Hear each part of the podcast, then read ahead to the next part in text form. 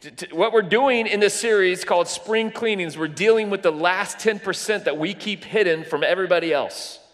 And the Lord said, Bring it to the light because I see whole people. I want people to know that they are whole.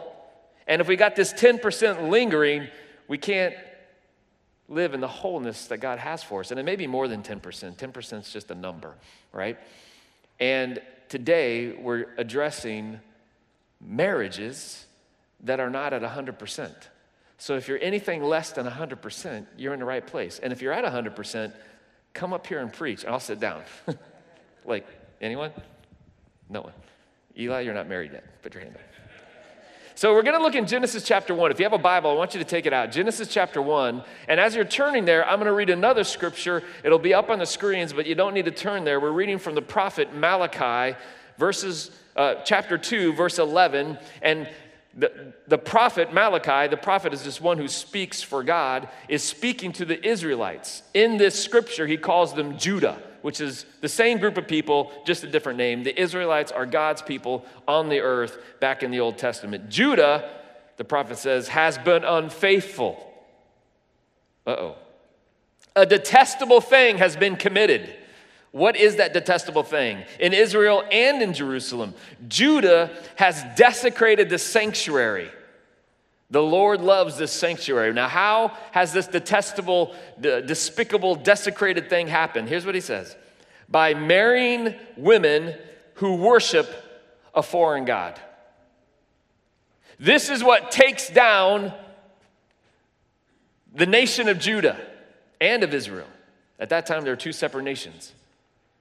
The people, the Israelites, have been taken down because the women have married, they've married women who worship a foreign God. This is the one sin that stood out. It's the downfall of Judah, the intermingling of marriage. Taking the Israelites and marrying them to a foreigner, taking the holy ones and marrying them to the worldly. That's what's happened. Why does that matter? Why is that a big deal? Because from the very beginning, which I'm about to show you, God had a distinct purpose for marriage.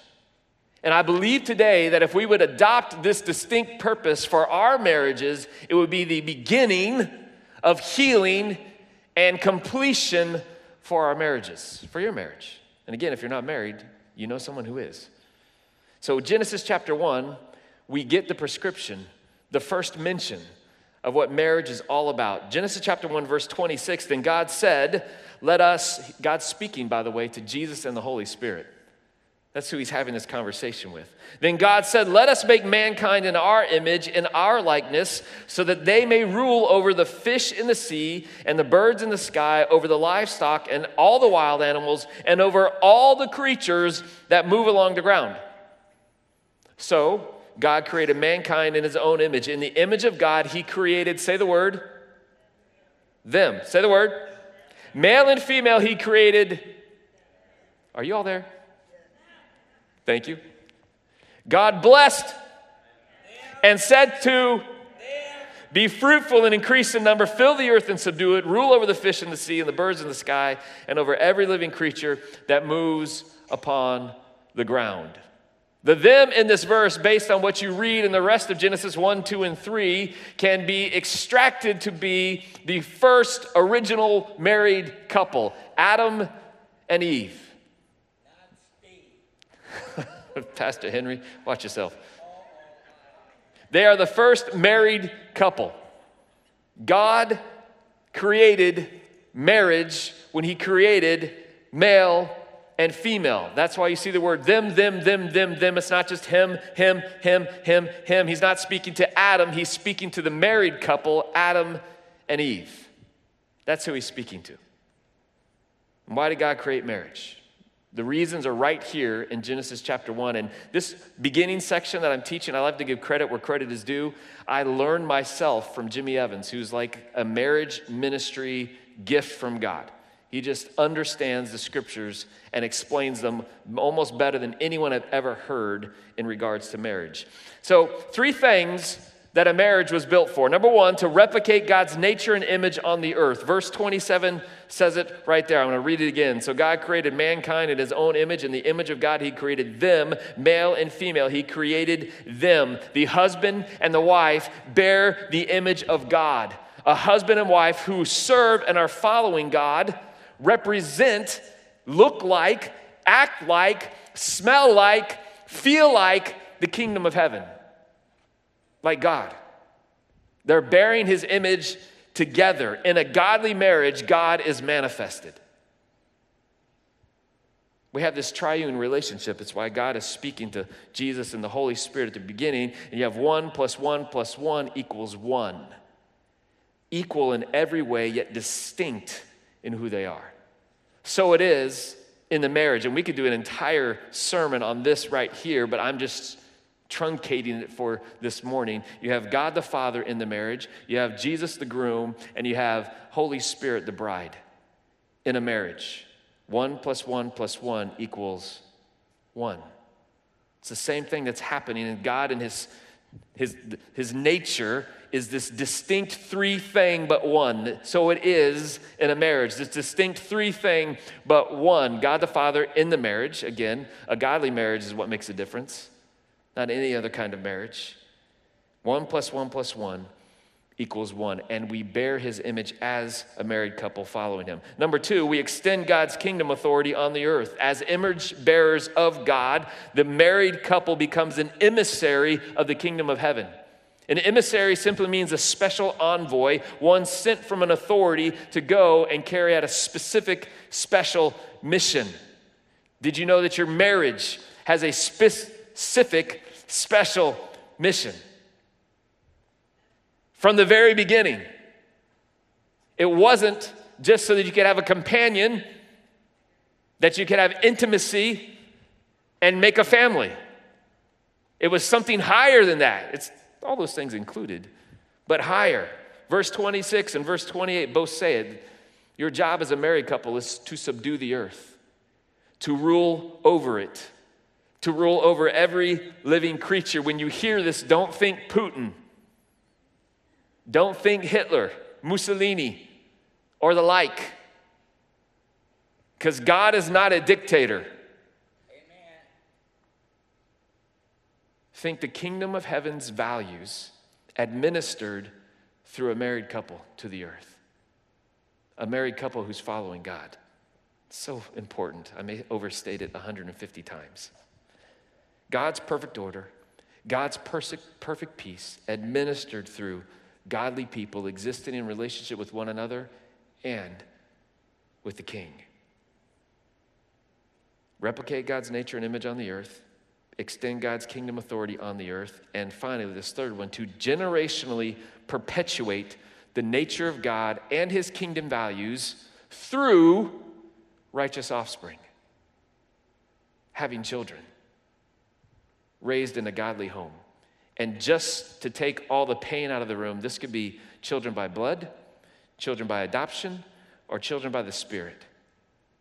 Meaning, you lead someone to Jesus and then raise them in the faith. You disciple them. You don't leave them on the doorstep in a basket. Right? Malachi chapter 2 also says this Has not, this is verse 15, has not the one God made you?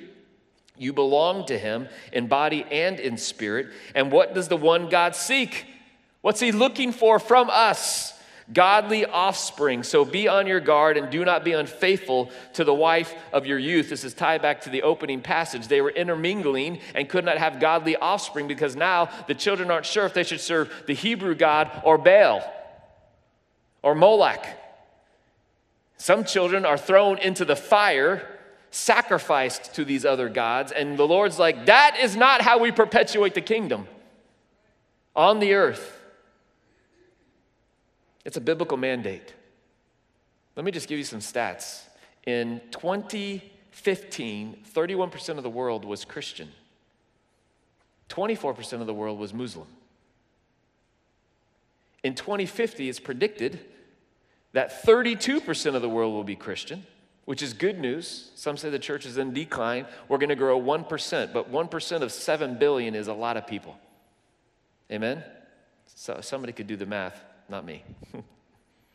but in the same year, 2050, the Muslim population will have grown from 24% to 31%, just 1% behind Christianity. And in 2070, Muslims will outnumber Christians by a large margin. You know why? Because Muslim people are having a lot of children six, seven on average. In America, it's two kids and we're done. It, like, are you guilt tripping me into having more kids?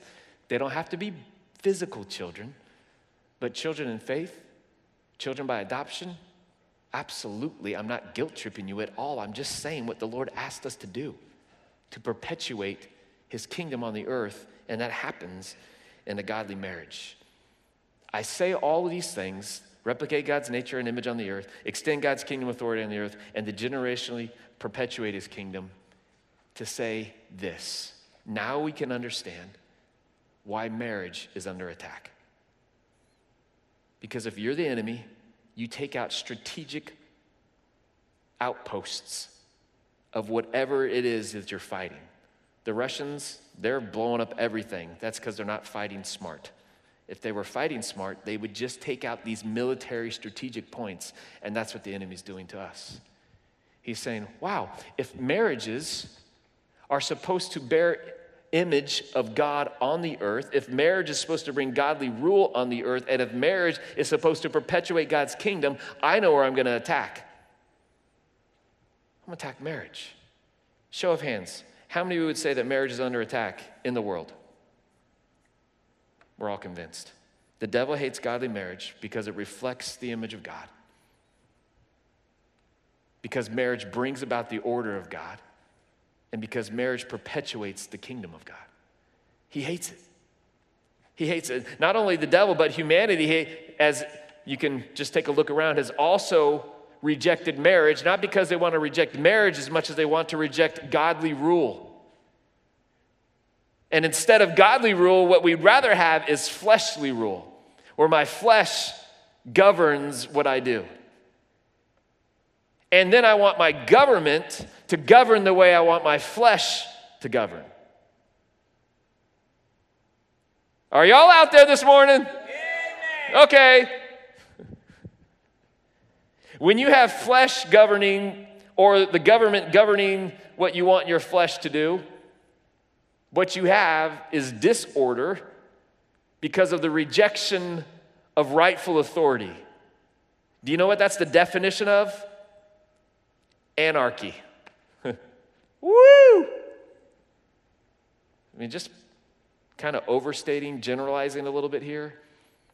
As the dissolve of godly marriage has come, anarchy has risen.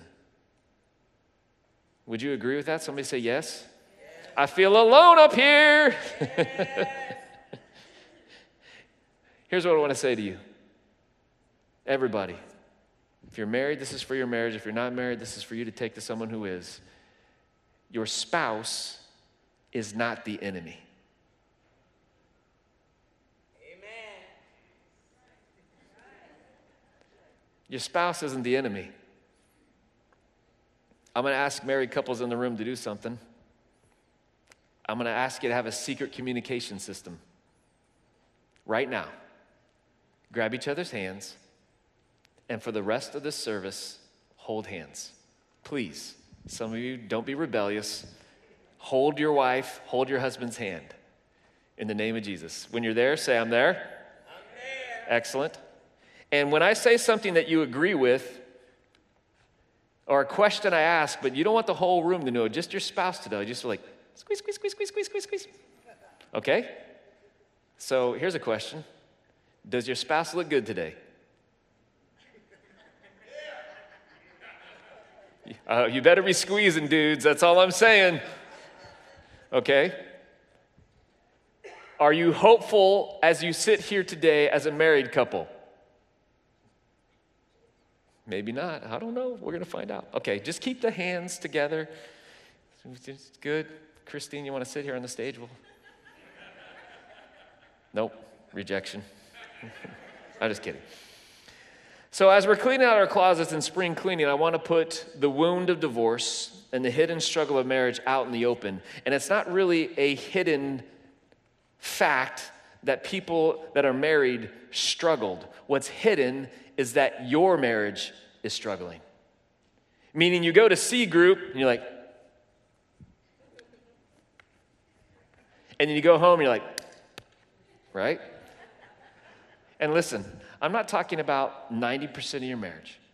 I'm talking about the 10% that lingers around enough, that causes enough toxicity that sometimes when there's compression of stress and ugliness, that 10% seems to take over our lives and we begin to feel hopeless and stuck. This is how it's always to be. This stinks, and I want out potentially. Whoop. Hmm. We're going to deal with that today. Now, we're not going to be able to take a deep dive and to heal every little part of marriage. Maybe, I mean, God's in the room and He can do whatever He wants. So I don't want to say what He can't do because He can do. But here's what I hope you at least leave with today hope and a plan. If that sounds good to you as a married couple, if your spouse isn't here, like I see Garrett, your, your wife's up in Ohio, just like, yes, yes, yes, yes, yes. Perfect. Mm-hmm. I want you to leave here with a plan and with hope.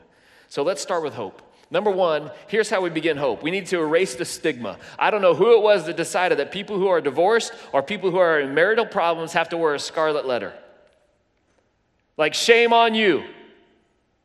Divorce is a sin unless it's biblically grounded in infidelity. But there's a million sins, and ain't nobody wearing scarlet letters for them. So why do we look at divorced people like scraps? Like, oh, you had a divorce. And I don't know that actually people do that, but I think maybe divorced people feel that. Like, oh, yeah, I got divorced. Now, listen, I don't want to make divorce easy or an option, but if you've been through it, the Lord wants to heal.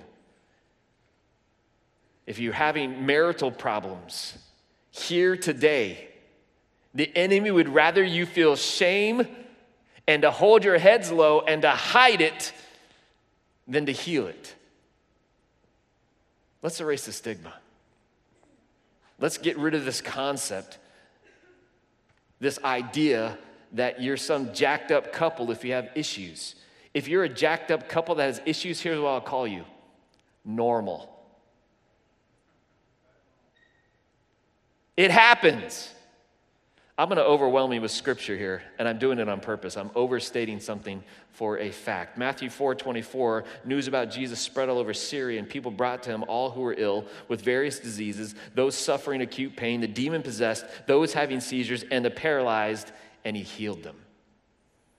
Luke chapter 8, verses 1 and 2. After this, Jesus traveled about from one town and village to another, proclaiming the good news of the kingdom of God. The twelve were with him, and also some women who had been cured of evil spirits and diseases. Mary, called Magdalene, who had seven demons come out of her.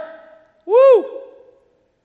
Matthew chapter 8, verse 16. When evening came, many who were demon possessed were brought to him, and he drove out the spirits with a word and healed all the sick. Luke chapter 6, verse 17 to 19. He went down with them and stood on a level place. A large crowd of his disciples was there, and a great number of people from all over Judea, from Jerusalem, and from the coastal region around Tyre and Sidon, who had come to him and uh, who had come to hear him and to be healed of their diseases.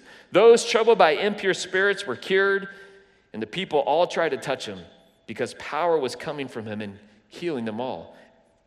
Excuse me, Acts chapter 5, verse 16. Crowds gathered also from the towns around Jerusalem, bringing their sick and those tormented by impure spirits, and all of them were healed. Luke chapter 13, verse 10. On a Sabbath, Jesus was teaching in one of the synagogues, and a woman who was there had been crippled by a spirit for 18 years. She was bent over and could not straighten up at all. When Jesus saw her, he called her forward and said to her, Woman, you are set free from your infirmity. Then he put his hands on her, and immediately she straightened up and began to praise God.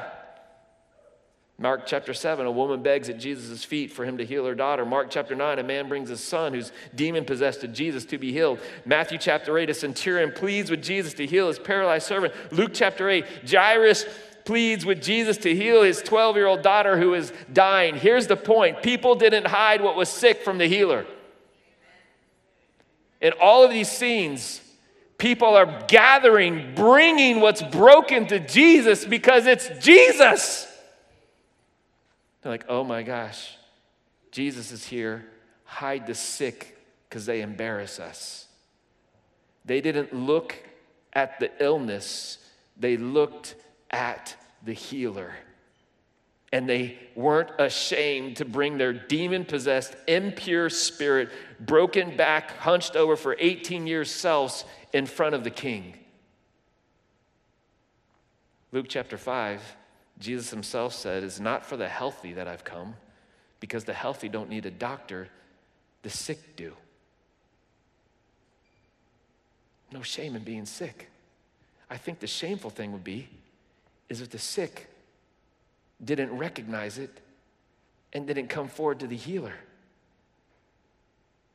Just stayed hidden because of the stigma. Stigma makes us do that. We're going to hide. We're not going to talk about it. We're not even going to admit that we need help, much less get help when the help literally today is in the room. The healer's in the room. If your marriage is unwhole, which means it's less than 100% perfect, the healer's in the room to heal it.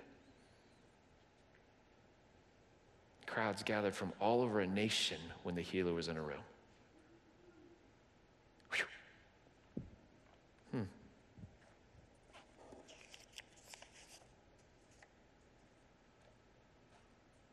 Remove the stigma. Here's the second part of hope. Remember, believe, that the Redeemer lives. Don't forget that He is alive today. And He can heal your marriage. And you may say, Well, you don't know my marriage. And I would say, Well, you don't know my Redeemer. He brings dead things back to life. He, he takes the impossible and makes it possible. Only Jesus can do this. Redeemer, by its word, means one who sets things right. There was a price to be paid, a debt that was owed, and he redeemed the debt. He set it right again. And we, when we use words like put things back in order, what that actually means is shalom. A redeemer brings shalom. Shalom just means everything as it should be, everything in order. So, what was out of order, the redeemer sets in order. You could restate the name Redeemer by saying he's a reorderer. Christine and I got married in September of 1998, which means next year is 25 years of marriage, right? Do I look old enough to? She certainly does not look old enough to be married. I married her when she was eight. She's having to explain to Eli right now that that's not true. what? Uh, our first three years or so of marriage were, they were just okay. You know? I would say they were typical, meaning we got married and did not know how to be married. I was used to, I'd lived for three years on my own as a bachelor. The remote belonged to one person only. Sometimes I had popcorn for dinner, sometimes jello. Never jello and popcorn, that'd be weird. Only that would be weird. and when you get married, you start to share everything. You have to learn to sleep in a bed together when you're used to rolling and flopping all over the place. Yeah, you just have to learn all these things. And one thing you have to learn that nobody tells you about because Hollywood makes it all look so glamorous is that you have to learn how to fight. Like, what are you talking about? When I say fight, all I mean is disagreement. And when you disagree in a marriage, what in the world's going to happen? Who's going to win? Who's going to be right? Who's going to get their way? And when you're stressed and young, living off of a youth pastor's salary, woo! Can I get a witness? Pastor Paul's here now. We talked about you earlier. It was great. Everyone applauded. You weren't here. Sorry. We love you. We didn't know how to fight. And at the worst of times, this is what you think. Well, we made an agreement, divorce was not an option. So it's just to kind of be like, eh. all my life. Not terrible, not great, because we just sometimes are like oil and water. And then you watch these movies and it's like romance and the, the notebook and all this perfection between these couples. And like, what's wrong with us? We must be awful.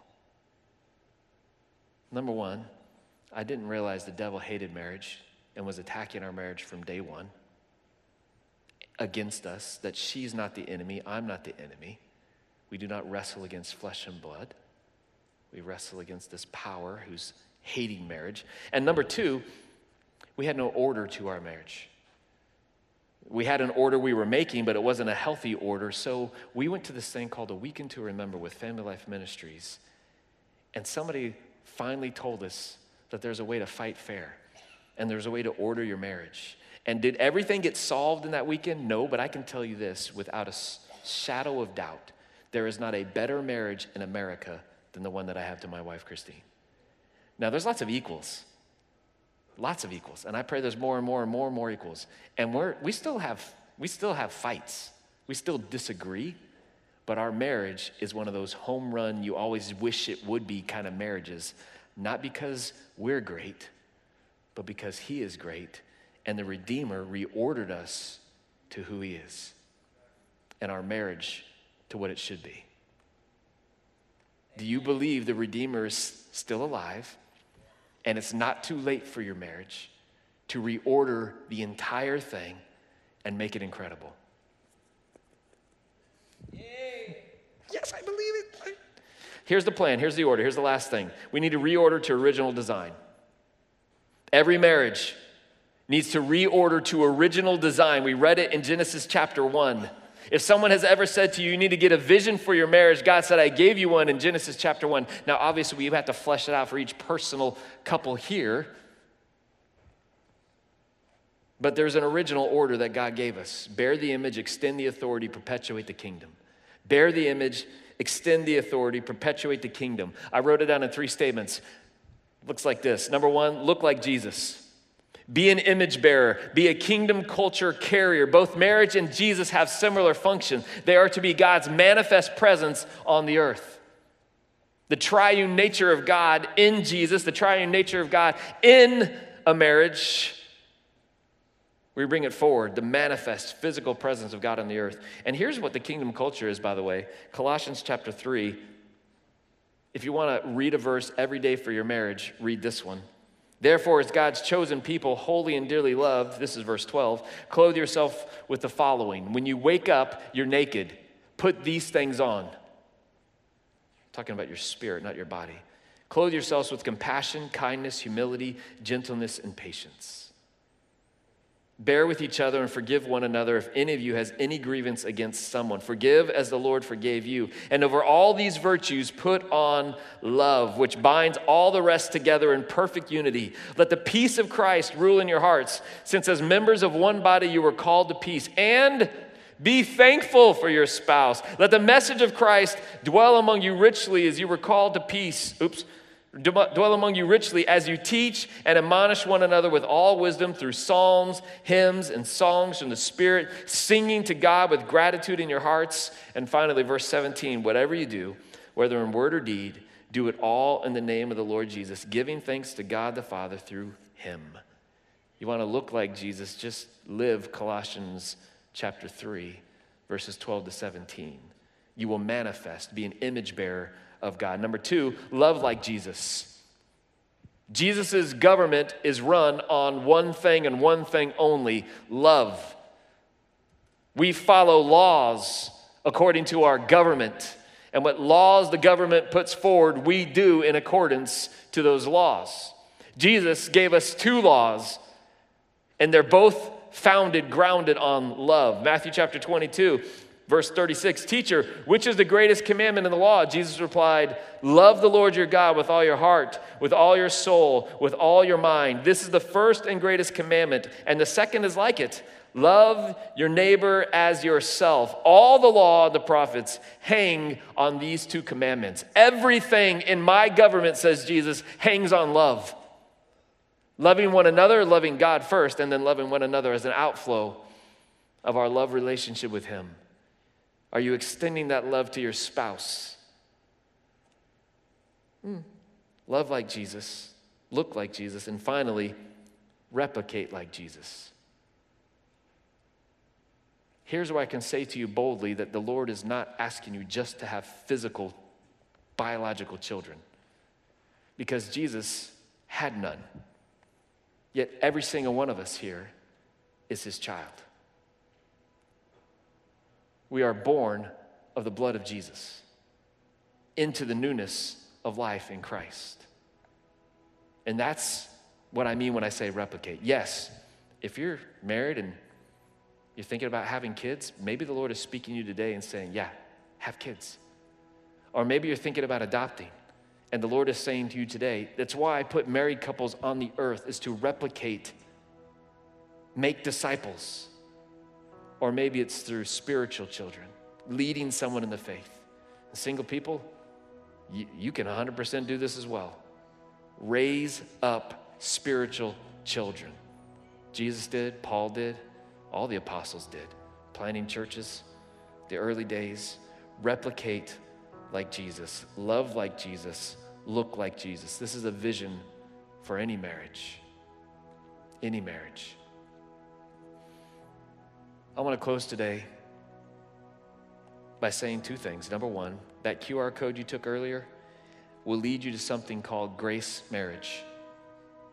It's not for marriages in crisis. If that's you, if you're a marriage in crisis, see one of our encouragers at the end of the service today and say, My marriage is in crisis. We have other resources for you. This grace marriage is preventative, proactive, incredible learning for you as a married couple to walk into this new season, to make what's good better, to make what's great greater, from glory to glory. It's an E group, which means it's like an elective. You, you go and it's like six, I can't remember how many weeks it is. Pastor Valdemar, six weeks, thank you. Six weeks that you'll join together and have an incredible time reordering your marriage. Let the Redeemer come in and reorder it, bring peace to it. It takes proactivity to go and do that. And here's the second thing I love this. I want to open up the altar. And if your marriage is not 100%, the healer's in the room. We read all throughout the New Testament. I just read like 20 scriptures to you when Jesus is there, people couldn't stop themselves from coming. But the stigma says it's embarrassing to walk forward. Not when Jesus is around. Can you imagine what you would feel if you saw a crippled person, a person possessed by a demon, walking towards Jesus? Would you feel like, oh, what a shame, look at that awful person? Or would you think instead, they're about to get healed? Look what's about to happen. Praise God. When people come to the altar, you know what the rest of the church should do?